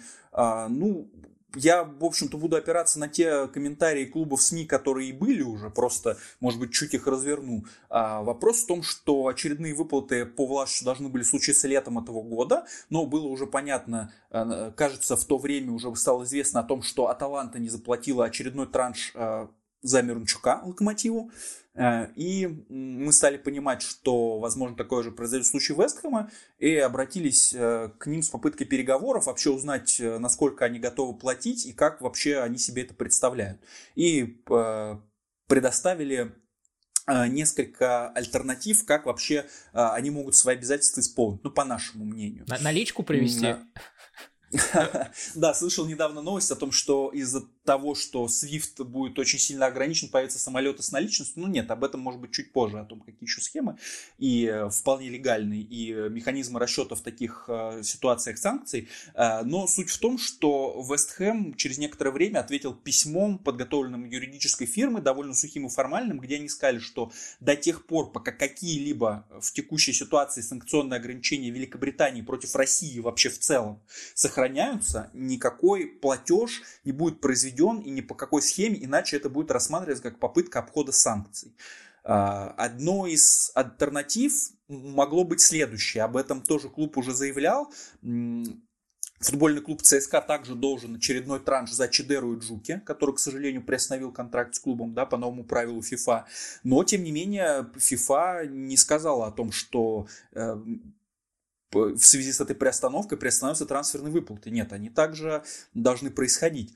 Э, и а, Херенвен пошел в Министерство финансов Нидерландов и получил специальное разрешение, которое говорит, что несмотря на санкции, платеж по этому контракту может быть совершен, и он не будет рассматриваться как какой-то обход санкций, потому что тем более контракт был заключен еще в 2020 году, а в случае Влаш еще в 2021, что тоже было до всех э, крупномасштабных санкций. Э, мы сообщили об этом Вестхэму, что есть э, такое разрешение от Херенвена, и что можно заключить трехстороннее соглашение, по которому Вестхэм рассчитается непосредственно с Херенвеном, то есть минует ЦСКА. ЦСКА будет стороной этого соглашения. Перед этим мы написали запрос FIFA. FIFA обычно запрос отвечает довольно сухо, но из их такого краткого ответа мы поняли, что вроде бы а, это вполне себе не запрещено регламентами FIFA. То есть прямого ответа на вопрос, можно ли так делать, ни в каких правилах FIFA нет. Но, как мы поняли из их, опять же, очень сухого ответа, они в этом проблемы не видят. Но э, каждый раз на любое такое предложение Вестхэм отвечал, что пока санкционные ограничения Великобритании против России существуют, никакие э, платежи э, связанные с этим контрактом, вообще быть не могут. Угу. То есть деньги вы не получили, и пока каких-то внятных перспектив для их получения нет. Э, в целом, наверное, это можно так характеризовать, да. А вот смотри, я где-то читал недавно, поправь меня, если я что-то неверно понял, я не могу вспомнить, что это был за клуб, но, в общем, что РФС или какой-то российский клуб, наверное, все-таки это был клуб, обра- обратились э, в суд Лозаны по поводу трансфера. Я не помню, то ли это был Крал из Спартака, кто же в Вестхэм переходил, то ли это был Влашич, то ли это был кто-то еще, не помню. В общем, обратились в Лозанский суд по поводу того, что не выплачиваются э, деньги согласно соглашению по трансферу, и клуб выиграл это дело. Лозань, э, суд Лозаны посчитал, что выплаты должны происходить. Было что-то такое, или это мне приснилось, я не могу сейчас точно вспомнить. Э, да, все это было. Я могу так прокомментировать тоже. Наверное, э, нашим слушателям будет, может быть, интересно. Я вообще затрону тему, как споры в футболе разрешаются по трансферам и так далее. И это плавный перечет в эти кейсы, наверное, свежие. Mm-hmm. Ну, то есть, чтобы был понятен механизм, да, я его характеризую. Э, мне известно про два успешных случая. Это был иск локомотива к э, Аталанте по выплатам за Мирончука и иск футбольного клуба Ростов к Норвичу по выплатам за Матиаса Нормана. Точно, я про Норвич а, читал, про Норвич я читал, да. Да, да. Норвич и, и Норман, и, да. И я помню точно, что тогда еще, точно была новость, что Спартак то ли собирается, то ли уже подал, но, в общем, что у Спартака есть э, желание точно так же Вестхэм подать э, за Крала, ну, за то, что деньги за Крала не приходят. Да, я думаю, что наверняка они это рассматривают. Не слышал пока, подали или нет они иск. Но вообще система споров в футболе работает следующим образом. Давай тоже на международном примере работаем. В РФС есть своя внутренняя система, она в целом по принципам похожа, она действует, когда, например, спор между игроком и клубом, которые в России находятся. А если есть какой-то международный элемент, например, игрок-иностранец, э, или там один клуб российский, другой иностранный, то, как правило, это рассматривается уже на международном уровне. И э, первый этап это всегда рассмотрение FIFA. То есть у FIFA есть э, футбольный трибунал, они немножко реформировали свою систему, сейчас этот орган называется так. У него есть несколько подразделений в зависимости от того, какими он спорами занимается. То есть спорами э, между игроком и клубом, спорами между клубами, спорами с, участия, с участием агентов футбольных и клуб, э, у которого есть какая-то проблема, например, ему не платят деньги по трансферному контракту, он подает иск э, в этот орган. Там есть э, четкая процедура, что должно в этом иске содержаться, то есть копии контрактов, подтверждение того, что платеж не был произведен, то есть какие-то претензионные письма, да, обязательно должна быть претензия в адрес неплатящего клуба и предоставлен ему срок на ответ и на выплату этой суммы. Если уже он на это не реагирует, на это официальное письмо, то можно подавать иск FIFA. А дальше FIFA это рассматривает. Это происходит, э, как правило, удаленно и только по письменным материалам. А, в очень редких исключительных случаях FIFA может, например, там, по какой-то видеосвязи кого-то а, допросить, но это прям а, бывает крайне редко. Обычно, то есть им достаточно документов. Да, это могут быть какие-то видеозаписи, например. Я даже помню, я на своем предыдущем месте работы по одному из дел учился делать субтитры. То есть там одним из доказательств было видео, на котором происходили переговоры между футбольным клубом, российским иностранным игроком об их конфликте, который там привел к расторжению контракта контракта, и поскольку они говорили на русском и на еще одном языке, mm-hmm. который не являлся официальным FIFA, там ни на английском, ни на французском, мне пришлось субтитры к этому всему сделать, и вот это было доказательство. Разнообразную, рассмотреть... разнообразная у тебя да. работа, я так понимаю. Да, да, довольно веселые Прикольно. иногда моменты. А, да, может быть, еще потом про несколько каких-то запоминающихся кейсов расскажу, которые мне особенно запомнились в этой связи. А, что-то необычное приходилось делать как раз суды, может быть. Э, и, и так вот, ФИФА выносит решение. Там несколько месяцев они рассматривают дело, выносят решение, и действительно оба российских клуба выиграли. На самом-то деле э, дело вот в чем. Вест Хэм в нашем случае, он не оспаривает, что у него есть долг перед ЦСКА. Он говорит, да, мы знаем, что у нас есть долг, и в такой-то сумме. Тут они не оспаривают, они просто говорят, что пока санкции действуют, там из-за комплайенса банков, из-за ограничений в переводах валюты, из-за санкционного давления, мы не можем эти деньги. А вот смотри, вины то есть, в этом нет, потому что это, это понятно, это понятно. То есть я могу понять, э, если бы не было такой ситуации с Норвичем. То есть Норвич это тоже Англия. Если бы была только ситуация с э, Аталантой и Мирончуком в Италии, если бы были еще какие-то другие кейсы, но не в Англии, тогда было понятно, что в Англии жестче, там в целом, э, ну, все равно там отношения с Англией, санкции, они там такие наиболее жесткие, насколько я э, представляю, но мы имеем Норвич, который тоже находится в Англии, и, ну, окей, может, у них какой-то другой банк и так далее, но они в похожей находятся, ну, в похожем контексте, как и Вестхэм, только почему-то Вестхэм нет, а Норвич, ну да, ну то есть им надо будет выплачивать. Вот это я не могу понять. Не совсем. А, тут вот в чем дело. FIFA а, вынесла решение, но дальше не все так просто. В решении просто написано, что, ну, скорее всего, что есть задолженность, клуб ее должен оплатить, у него есть столько-то дней на оплату. Mm-hmm. Скорее всего, я думаю, что Норвич в своей позиции говорил ровно то же самое, что из-за санкций у него как раз есть mm-hmm. проблемы и с банками английскими, и с а, вот этим а, clearing-house английской федерации футбола с этим вот расчетным центром на местном уровне. И, скорее всего, Норвич также говорил, что мы все признаем, но мы выплатить просто не можем. Как дальше будут развиваться события? FIFA в своем решении, которое присылает клубам, а, дает срок на оплату. Обычно это 45 дней. Если оплата не произведена, то клуб могут при, применены санкции. Как правило, на начальном этапе это там предупреждение э, или там предупреждение плюс штраф какой-то там, да, несколько тысяч евро. а уже если после вот этих мер клуб не платит, тогда вплоть до запрета на регистрацию игроков. Например, одно но, окно клуб не может подписывать игроков. Но э, дело в том, что как раз тут продолжается вопрос системы разрешения споров. Любое решение ФИФА, ну практически любое, можно оспорить в КАС, тот самый спортивный арбитражный суд в Лозанне, в швейцарской. То есть это апелляционная инстанция. И в принципе Норвичу ничто не мешает, хотя он знает, что скорее всего там задолженность его тоже признают, чтобы потянуть время, пойти в Лозанну и обжаловать это решение. Я уж не знаю, на что они будут ссылаться. То есть вот ты получил решение ФИФА, у тебя есть 21 день э, с этого момента, чтобы подать апелляцию в э, Лозаннский суд. И пока не видел информацию, воспользовался этим правом Норвич. Дело, конечно, в том, что судиться в этом арбитраже в кассе довольно дорого, то есть там взнос за рассмотрение а, и так далее, гонорар арбитров, это ну, дорогостоящая процедура, но для английских клубов, которые хорошо зарабатывают, эта сумма ну, относительно малые. Они могут быть высоки для, например, там, клубов российской первой лиги. Для клубов премьер-лиги и чемпионшипа она сумма так, не такая существенная. Поэтому вот э, просто посмотрим, будет ли дальше FIFA применять какие-то спортивные санкции, то есть баны, штрафы к тем иностранным клубам, которые не платят российским. Пока об этом мне неизвестно. Вот на этом этапе можно будет какие-то далеко идущие выводы делать. Окей, ну хорошо, посмотрим. Слушай, а в твоей практике были, э, ну, суды или, ну, вот такие, как это правильно, когда ты в FIFA, это же ты не в суд же идешь, когда ты в FIFA обращаешься, но это явно уже что-то в случае конфликта ты обращаешься в FIFA, чтобы они как высший орган приняли какие-то меры и приняли какое-то решение. Вот такое у тебя что-то было в практике?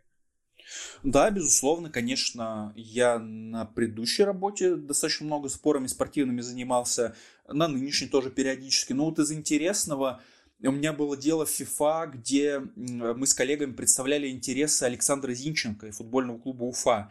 Это было дело о том, когда он ушел из «Шахтера», а, когда начался конфликт на Донбассе, будучи еще несовершеннолетним игроком, а, потом оказался в России, играл за Уфу, и Шахтер требовал довольно существенную компенсацию. Э, и вот я тоже участвовал в том числе в подготовке документов, и а, на этапе FIFA мы, можно сказать, выиграли дело, потому что компенсация, присужденная Шахтеру, была достаточно мала, и это было то, что э, и Зинченко, и Уфу устроило. Потом это дело было обжаловано как в КАС, но на тот момент я как раз ушел уже э, из компании «Сила», но тоже, тем не менее, приложил к этому руку, поучаствовал в этом. Из вообще ну, на самом деле можно сказать, что FIFA все равно э, рассмотрение споров там, конечно же, это не суд в классическом понимании, э, потому что это по документам рассматривается, да, и, и на мой взгляд, документы, связанные с судебными делами, FIFA пишут каким-то чуть более простым языком, то есть их легче считать, чем какие-то судебные акты в России как-то это менее формально. В кассе там, например, э, тоже очень интересная процедура. Я был в Лозанне на заседании, и сейчас уже во время пандемии, и вот сейчас по инерции многие дела рассматриваются уже удаленно э, по видеоконференции, но в Лозанне совершенно Э, своеобразная и интересная процедура, то есть там даже относительно простые дела могут 3-4 часа рассматривать. Э, то есть я, допустим, был на заседании лично, где, на мой взгляд, спор был довольно простой, но тем не менее там заслушали стороны, позвали свидетелей, выслушали их, задавали очень подробные вопросы, и там э, судьи, арбитры, они с большим опытом в сфере спорта, спортивного права, поэтому они очень все тщательно выясняют. И самый большой нюанс в кассе – это то, что там такой триллер происходит. То есть по большинству дел, когда ты просудился, у тебя закончилось заседание, тебе решение э, в зале заседания не оглашают. Тебе присылают его э, по электронной почте через несколько месяцев. Только в исключительных месяцев. случаях, где, допустим... Месяцев? Да, месяцев. То есть в исключительных случаях, когда это касается апелляции, ну, например, по какому-то бану, да, по дисквалу, да, вот как российские клубы дисквалифицировали, там решение там огласили быстро, потому что э, российским клубам нужно было участвовать в жеребьевке, где они бы участвовали, если бы их оставили в Еврокубках. Там, соответственно, решение быстро сообщили, ну, потому что э, была необходимость. Например, если спор по сумме какой-то компенсации, которая плохо урегулирована в трансферном контракте, то решение может прийти через полгода, может больше даже.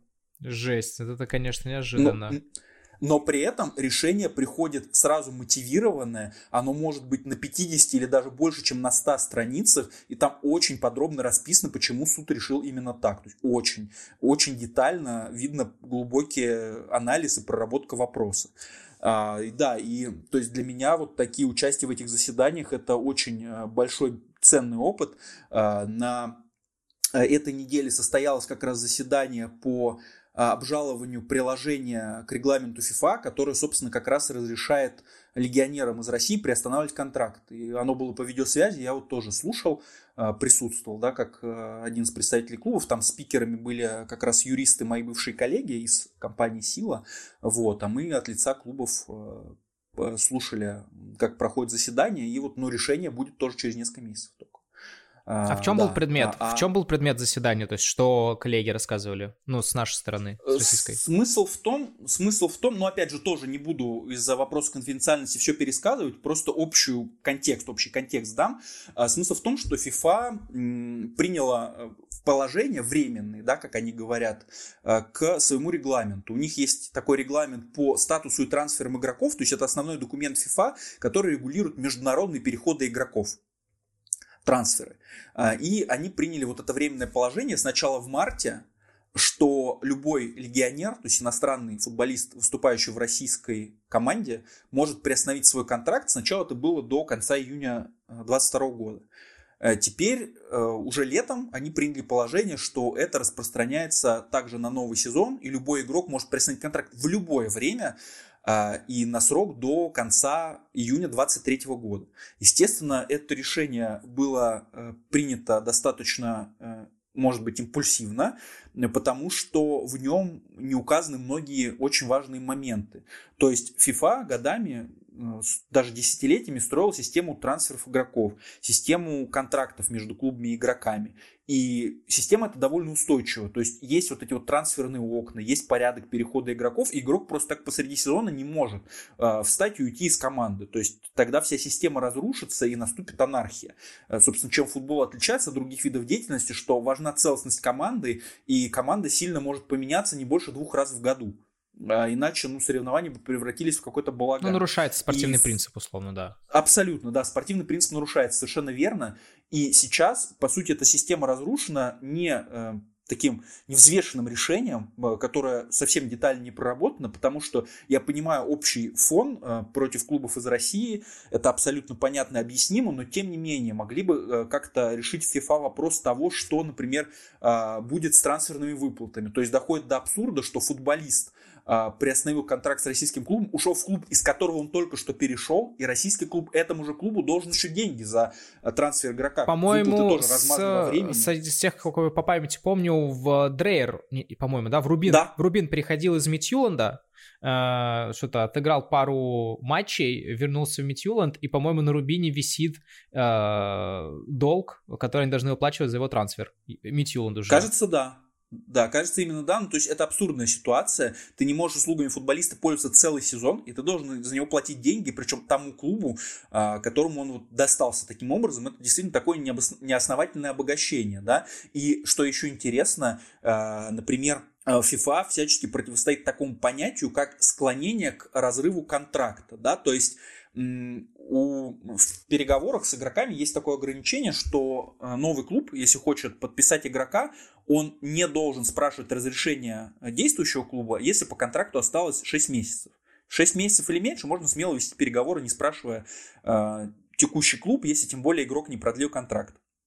А, а и, естественно, все иное, если до истечения этого контракта новый какой-то клуб склоняет игрока, типа ты, ты расторгни с своим нынешним клубом, там наши юристы там нашли лазейку в контракте, который там как через агента попал. То есть это вот склонение к разрыву контракта неправомерному. То тут, по сути, а, игрок может в любое время расторгнуть контракт, он может это сделать даже перед важным матчем. Какая-то команда может просто ему сказать, слушай, ну, приезжай к нам, мы тебе там дадим хорошие условия, уходи из этого клуба. Ну, то есть это склонение к разрыву контракта, да, по сути. Это, а, но, к сожалению, FIFA вот эти вопросы никак не урегулировал финансовые. Например, а что будет, если игрок игрок а, в этой вот, во время этой приостановки, вот этой вот такой бесплатной аренды, да, получит серьезную травму. Пока что регламент составлен таким образом, что он должен будет все-таки в новый клуб э, вернуться, если не продлят эти ограничения. А если он вернется травмированным, кто должен оплачивать его лечение? Это FIFA тоже не урегулировал. Или еще момент. А, игрок, который получил право приостановить контракт, у него может этот контракт уже заканчиваться в июне 23 года, и он станет свободным агентом. И российский клуб просто не получит за него никакую трансферную выплату. А это мог быть ценный игрок, он уйдет бесплатно, без трансферной выплаты. И вот на все эти вопросы FIFA не ответил, и требование российских клубов было ровно в том, чтобы FIFA либо вообще изменила эти положения. Понятно, что уже нельзя отозвать тех игроков, которые сейчас играют в других клубах иностранных, но хотя бы не давать такое право новым, которые прекрасно знали, что в России в целом Играть в футбол можно, поехали сюда уже даже этим летом, но при этом даже некоторые из них все равно контракты приостановили. А, кто-то еще не приостановил, но теоретически имеет такую возможность. То есть, либо FIFA полностью отменяет это правило, не давая э, игрокам покидать так клубы бесплатно, либо переформулируют это правило, дав ответы на какие-то вот эти вот финансовые и спортивные вопросы. Потому что правило сформулировано очень общо и очень недетально. Вот, собственно, в этом был запрос российских клубов. Жестко, жестко, но я так понимаю, что вот эти общие формулировки, они чаще всего будут трактоваться не в пользу российских клубов, э, там не в пользу РФС, они все будут трактоваться скорее в пользу игроков, первую очередь, либо в пользу других клубов. Поэтому это общие формулировки, они еще такой, второе дно имеют, помимо с этими широкими трактовками. Думаю, да, думаю, да. К сожалению, там э, в некоторых странах законы так принимаются с широкими формулировками. Вот FIFA приняла с широкими формулировками такие новые правила. Пока мы не знаем, как будут трактоваться, потому что вот как раз мы ждем решения спортивного арбитражного суда. Его как раз на заседании не огласили. Вот оно будет в обозримом будущем. Очень надеемся, что оно будет до зимнего трансферного окна. Иначе совершенно непонятно, как в этих новых реалиях действует российским клубом зимнее трансферное окно. А, вот. А еще, кстати, если говорить о спорах, а, есть один интересный кейс, в котором я участвовал, который, наверное, сейчас тоже новыми красками может заиграть. Это было дело... Так, э, так. Связанное со Станиславом Саламовичем Черчесом внезапно, который сейчас хорошо тренирует в Венгрии. Э, был такой кейс э, в 2020, кажется, году, когда уже эм, основной виток пандемии прошел, уже стали потихоньку допускать болельщиков на трибуны. Черчесов высказался про Федора Чалова из ЦСКА в духе про золотой актив. Вот да, это ин- интервью что... на Матч ТВ это было по итогам э, да. Да, которого из матча сборных. Угу. Так вот, э, и у ЦСКА был матч Лиги Европы против, кажется, Фейнорда голландского. И на этом матче болельщики скандировали кричалки в рифму «Стас, усатый» и дальше нецензурное слово. Просто класс. Да. Да, Стас просто класс. И э, на каждом матче э, турниров УЕФА присутствует делегат УЕФА. Там был делегат УЕФА, не владеющий русским языком, но с ним был сопровождающий, который владел русским языком, он дословно перевел это слово, э, и он написал рапорт, и по его рапорту это дело было передано в дисциплинарный э, комитет УЕФА, который заключил, что эта дискриминация э, на матче была по отношению к представителям ЛГБТ. О, это особенно как бы вдвойне забавно, что это в отношении Станислава Саламовича. Это, конечно, мне кажется, да. вдвойне комично. Э. Это очень комично, абсолютно. А, мы собрали большую доказательную базу. Мы даже привлекли э, достаточно видного филолога, который нам написал юридическое заключение на тему того, что это просто бранное слово, а не какая-нибудь дискриминация. Вопрос, подожди, давай, mm. давай чуть-чуть подробнее, если можно, okay. ну, там, без каких-то супер нюансов. Что okay. значит доказательная база в данном случае? Потому что для меня, как человека не юриста, доказательная база, ну, не знаю, ну, то есть я даже представить не могу, что может быть доказательной базой здесь. То есть это просто типа, ну вы чё, ну, вот такая вот в моей голове доказательная база. Что там может быть реально? Я даже не представляю. Суть в, суть в том, что эм, слово оскорбительно на букву «П», которое скандировал в отношении Станислава Саламовича, э, делегату матча перевели как э, слово, которое в английском языке значит представитель ЛГБТ. Это, это понятно. Ну, в да. целом так используется.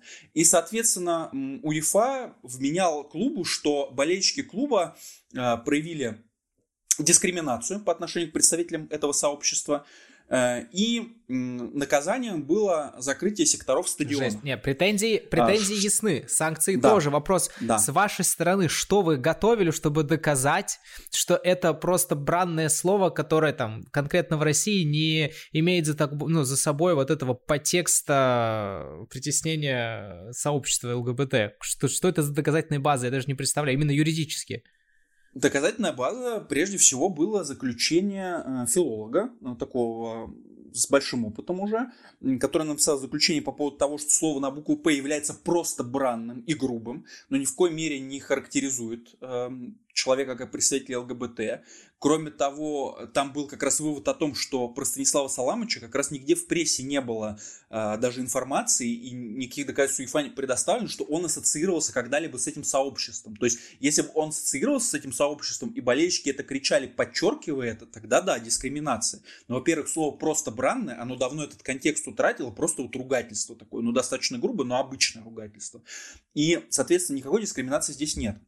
Он приводил примеры даже из русской литературы, ну, уже такой довольно современный, там, в основном 20 века, контекст использования, из разных интервью, там даже, где не зацензурировано, где это слово использовал, чтобы вот показать это, да, и мы, соответственно, а, с упором на то, что, а, как вообще в словаре расшифровывается понятие дискриминации, что нужно для того, чтобы эта дискриминация осуществилась, мы вот про это все написали в нашем ответе на претензии УЕФА. Кстати, тут важно подчеркнуть, что в отношении фанатов у Э, организатора спортивных соревнований действует такой принцип строгой ответственности. То есть поскольку, к сожалению, э, клуб не может э, проверить каждого фаната и получить от него там декларацию, что он не будет выкрикивать какие-то оскорбительные кричалки, или там не будет себя как-то показывать какие-то жесты оскорбительные, то принцип такой, что если человек пришел на трибуну и что-то такое сделал, то клуб в любом случае несет за это ответственность. То есть вопрос только в санкции, которые будут применяться к клубу. Угу. А клуб, ну, в любом случае ответственен, потому что э, даже при современных средствах видеонаблюдения достаточно проблематично выцеплять кого-то э, из толпы, хотя были и за рубежом примеры, что каким-то отдельным личностям давали баны за э, какие-то оскорбления на трибунах, но это все равно достаточно сложно. Ну и, собственно, вот э, мы привели эти аргументы, но у ИФА были непреклонны, они э, вот эту санкцию применили. А дальше была возможность пойти в м, апелляцию внутри самого УЕФА, апелляционный комитет УЕФА. Мы туда пошли, еще раз развернули эту позицию, еще еще раз подчеркнули, что вот вам э, отчет эксперты. Намекнули, мол, ну вот у нас эксперт, если вы хотите разобраться, разберитесь, пожалуйста, не принимайте это так поверхностно, возьмите своего эксперта. И они нашли какого-то очень крутого эксперта. Это был э, мужчина, который э, тоже филолог с большим опытом, он сейчас живет где-то за границей, он работал переводчиком э, видных политических деятелей, чуть ли не Горбачева, если мне не изменяет память, и некоторых западных э, политиков во ага. время визитов в СССР еще и потом в Россию. И он сделал юридическое, э, вернее, юридическое, филологическое, тоже заключение, да. анализ э, на похожую тему, которая перекликалась с заключением нашего эксперта, и уже апелляцию ИФА сказал, что окей, это просто бранное слово, вот вам штраф, сектора мы закрывать не будем. И штраф был, ну, относительно небольшой.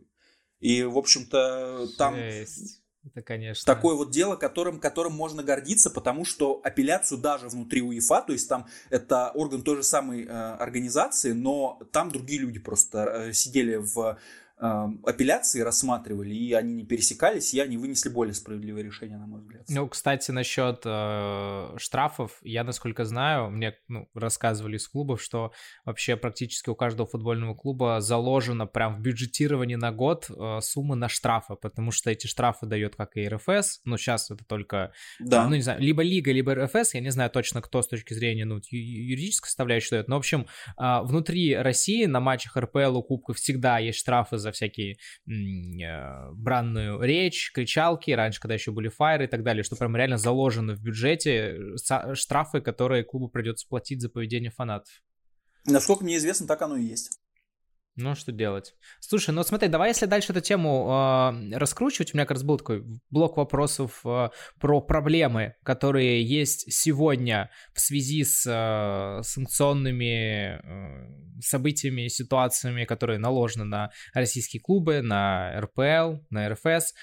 Вопрос такой, какие еще вообще проблемы сейчас у тебя есть именно вот в юридической работе? Насколько я понимаю, вот одна большая проблема — это как раз вот этот вот регламент FIFA, из-за которого игроки могут ужать абсолютно в любой момент, и вот эти даже доп. соглашения, которые клуб заключает с игроками, это не более чем филька на граммента, ну или пацанское соглашение, они на самом деле юридической силы не несут. Реально, расскажи вот в плане трансферов, договоренности с игроками, с иностранцами в первую очередь, понятно, как вот этот регламент FIFA вообще усложнил твою работу?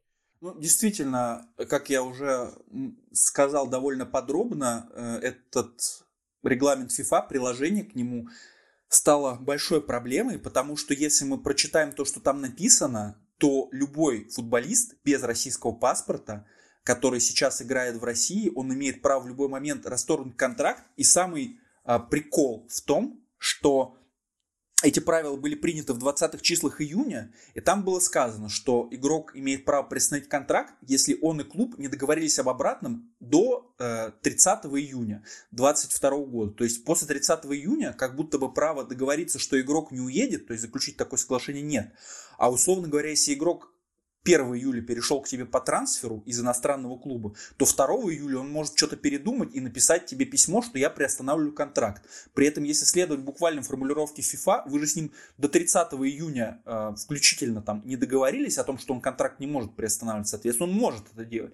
Это тоже э, достаточно абсурдное положение, учитывая то, что, ну, наверное, переходя 1 июля, он понимал, куда он едет, понимал, какая там политическая обстановка в России, экономическая, какие есть проблемы, какое есть там внешнее санкционное определенное давление. Наверное, он все эти риски понимал, там обсуждал с агентом, со своими консультантами, но все равно поехал. Но при этом формально, если следовать букве закона от ФИФА, то вот он может побыть в клубе один день и уехать. Это, конечно, печально. Пока мне неизвестны кейсы о том, чтобы клубы там, допустим, подписывали и после 30 а, июня с а, игроками соглашение, что они не уедут, и игроки все равно уезжали. Не знаю, как, э, как это работает, и как раз ждем поэтому решения спортивного арбитражного суда в Лозанне по поводу того, насколько правомерно а, и детально это приложение от FIFA. Ну, это действительно сложность прежде всего в планировании там зимнего трансферного окна, комплектования команд. То есть это уже даже смежно с моей работой, да. А, это вот, наверное, одно из главных, да, действительно. Понятно, что мы пытаемся это в контрактах урегулировать, но не знаем, как это будет работать. Ну, потому что, да, сейчас регламент есть, потом он поменяется, это снова накладывает какие-то определенные сложности, если он меняется не в нашу пользу, не в пользу российских клубов. А, смотри, насчет Еврокубков. Есть бан у российских клубов, мы не можем участвовать в Еврокубках, и думаю, что в ближайшем розыгрыше нас там тоже, ну, вернее, в ближайшем розыгрыше точно не будет. А, вопрос такой, это вообще как повлияло? Uh, то есть, я не знаю, может быть, у каких-то клубов, ой, вернее, у каких-то игроков был прям в контракте прописано, что они играют какое-то количество матчей там в Лиге Европы, ну, в Еврокубах, не знаю, в Лиге Чемпионов, в Лиге Европы, uh, в Лиге Конференций, и теперь этот пункт юридически не исполняется, потому что это просто невозможно. Какие-то такие нюансы, моменты вообще есть, именно с Еврокубками связанные. Ну, вообще, у игроков, естественно, тоже есть система бонусов в контрактах, и очень часто, конечно, не привязаны к выступлению в Еврокубках. И да, как ты справедливо заметил, эти пункты, ну, просто неисполнимы. То есть, эм, игрок ехал в клуб с надеждой участвовать в Еврокубках, пока он не может. Ну, опять же, это может повлиять на контрактную ситуацию в том плане, что игроки могут либо задуматься о представлении контрактов, либо куда-то уехать, Э, ну, в общем, да, это действительно есть. То есть, э, пока что игроки, условно говоря, ничего взамен не требовали. Ну, у них все же могут быть бонусы за победу в Кубке России или в чемпионате, но Еврокубки пока что мимо, и такие бонусы не выполнимы. Ну, там еще бонусы за какие-то голы, очки, наверное, э, то, что их может привлекать сейчас. Угу. Но я так понял, что кого это смущало, они все уже уехали. Те, кто приехали, понятно, их это не смущает, потому что перспектив участия в Еврокубках, ну, пока не видно. Ну, да, мне кажется, было бы странно, чтобы их это смущало. Мне, мне кажется, единственный случай, в котором игрок, который уже играет сейчас в России, иностранный игрок, может воспользоваться этой опцией до конца сезона, это то, что у него будет какой-то внутренний конфликт в клубе. И он на этой волне решит эту тему раскачать и сказать, ну все, я приостанавливаю контракт. Если внутреннего конфликта в клубе нет, то ну, смысла пользоваться опцией я не вижу, потому что, ну, наверное, насколько мне известно, и я слышу от э, различных людей из футбола, что э, сейчас российские клубы в любом случае вынуждены платить игрокам еще выше рынка, потому что нет Еврокубков. Да, и то есть вот так это работает. Ну, это классика. Это и, и раньше было, просто сейчас еще больше усугубляется. И давай тогда перейдем к заключительной части. У нас всегда в конце по классике два вопроса. Первый вопрос объемный, второй поменьше. Давай сначала объемный. А, вот давай представим, что наши слушатели, которые послушали до конца этого выпуска, мы там сколько, часа полтора, да, наверное, пишемся, ну да, я там думаю, с учетом вырезками, где-то, может, там час 10, час 15 будет. Вот они все это послушали, они, может быть, юристы, либо планируют стать юристами, и они такие, ой, это то, чем я хочу заниматься, я хочу этому посвятить свою жизнь, все, что им делать, куда им идти, как обучаться. Сначала нужно получать юридическое образование, либо если они уже юристы, им нужно пойти на какие-то курсы дополнительные именно освоения юридических компетенций, либо сразу идти стажироваться, искать места работы, как вот ты говорил в агентствах, а, там, приводя силу в пример. Что им делать вообще? Расскажу про себя и наверное, оглядевшись вокруг, может быть, про то, что происходит сейчас в этой сфере. А, у меня юридическое образование, я закончил высшую школу экономики в Москве, факультет права, и у меня специальность международное частное право, то есть со спортом никак не связано. А, но спорт я всегда любил, особенно футбол, поэтому решил пойти а, в эту область работать. И на самом деле же с выбором специальности тяжело. Ты в 17-18 лет, естественно, не знаешь до конца, чем ты хочешь заниматься, а тебе уже в этом возрасте или чуть старше нужно выбирать еще а, более узкую специализацию в рамках своей сферы. И, конечно, я выбирал, можно сказать, не глядя, и а, совершенно не работал в рамках именно своей узкой специализации, ну разве что совсем немного. А, но в целом я могу сказать, что если вы хотите работать в сфере спорта именно юристом, то есть человеком, который составляет трансферы между клубами или контракты с игроками, то вам безусловно нужно юридическое образование. Я практически на практике не использую ничего из того, чему меня научили в ВУЗе, потому что, к сожалению, наше образование, ну, не сильно практически ориентировано. У нас не было как-то много э, каких-то кейс-стадий э, или практики по заключению работающих договоров, но, тем не менее, юридическое фундаментальное образование дало мне способность критически мыслить, работать с большими объемами информации, а, анализировать сведения из разных источников. И это очень пригождается, когда особенно нужно очень быстро работать. Э, и все свои знания в области спортивного права я получил только на практике. То есть я пришел на свое первое место работы в компанию «Силы», которая тогда называлась Legal Sport, и первое время у меня были классические юридические проекты, не связанные вот напрямую со спортом, только опосредованно. То есть тогда э, клиентами этой компании являлись э, организации, которые участвовали, например, в подготовке чемпионата мира в России. Да, там они, например, проектировали стадионы, э, занимались обеспечением турнира, и у них тоже было много юридических нужд, связанных как раз с проведением ЧМ. И на первых порах я занимался вот этим, и уже там через несколько месяцев я почитал правила FIFA, РФС и подключился к решению спортивных вопросов, спортивных споров, там, э, помощи уже э, спортсменам, причем у меня тогда был не только футбол, некоторые другие виды спорта, там волейбол, бокс, по-моему, а, и наработал это все на практике. Ну и уже к моменту прихода в клуб у меня все-таки эта база была, но что интересно, до прихода в клуб я, например, практически не работал с трансферными контрактами между клубами,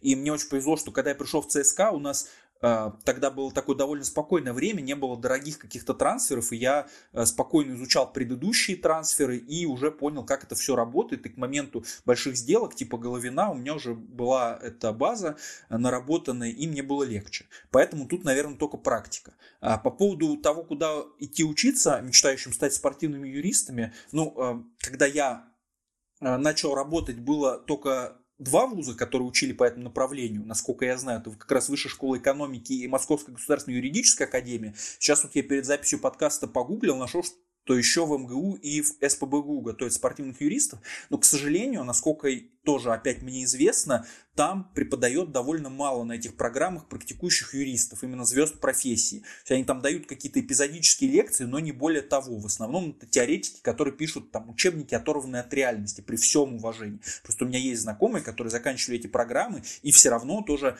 они, конечно, там, а, у них были некоторые кейс-стадии, что неплохо, но все равно они больше знаний приобрели на практике.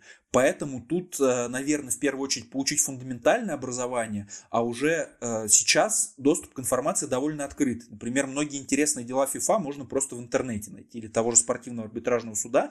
Это можно все поискать, почитать и э, как раз понять, как, как это спортивное право работает. То есть информации действительно много. Поэтому эм, конечно, практика важнее всего. И есть, конечно, еще программы, там, магистратуру за рубежом, но сейчас, понятно, не у всех далеко из России есть э, возможность куда-то уехать за рубеж учиться. Там в Мадриде есть сильная программа по спортивному праву, но это, если есть возможность, если вы уже где-то в Европе, то подумайте в эту сторону, это будет здорово. Окей, да, довольно подробно. Спасибо, спасибо за такой ответ. Тогда у меня будет тебе последний вопрос. А вот в других э, профессиях, ну да, в первую очередь говорю про скаутинг, про аналитику, потому что я их лучше знаю, больше с, э, знаком с парнями, которые в этих направлениях работают.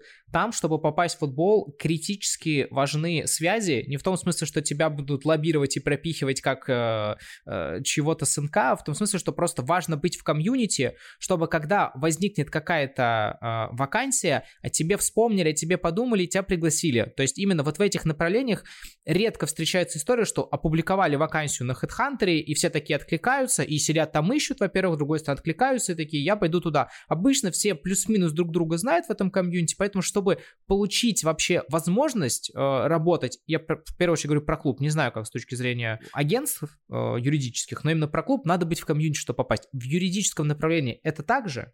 Да, мне кажется, довольно сильно работает нетворкинг, потому что не буду лукавить определенные знакомства мне тоже помогли попасть в сферу спорта. А, опять же, это довольно косвенно, то есть а, я узнал впервые о вакансии в ЦСКА, после которой запустилась цепочка давший мне возможность попасть в спорт э, от своего друга, который пришел в ЦСКА по вакансии с HeadHunter. Она там была, она существовала.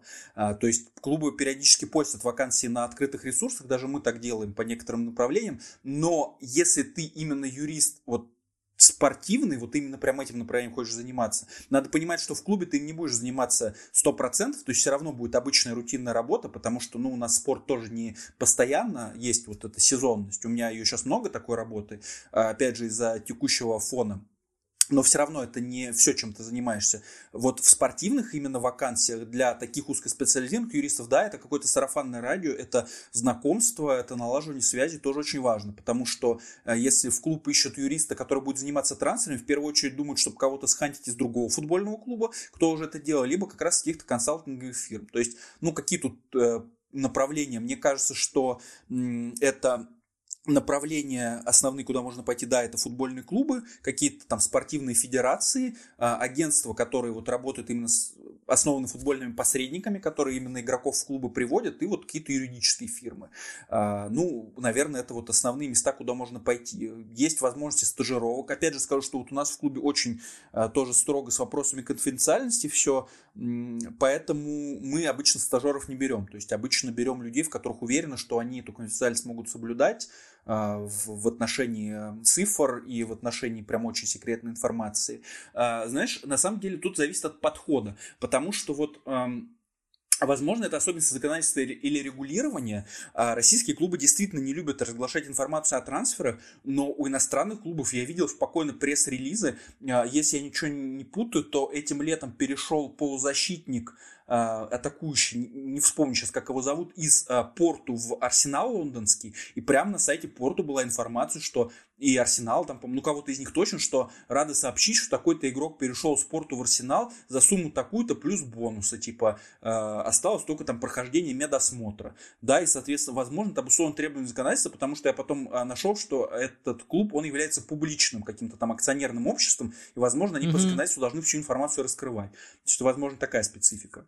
Окей, так, ну смотри, у нас, строго говоря, на этом все. Э, у меня больше вопросов нету. Спасибо тебе большое за эту беседу. Для меня было много чего интересного. Я на самом деле рад, то, что Спасибо. я вот первый раз, ну, вернее, так, я второй раз пообщался с людьми, которые не спортивным направлением занимаются, потому что очень много новой информации. Она, ну, там, для меня скорее интересна, чем полезна, потому что юридической работой я не собираюсь заниматься. Но я надеюсь, для наших слушателей она была не только интересна, но и полезна и прикладная, и кому-то поможет себя реализовать э, в рамках спорта, футбола, школа, угу. юридического направления, вот то, чем они будут заниматься.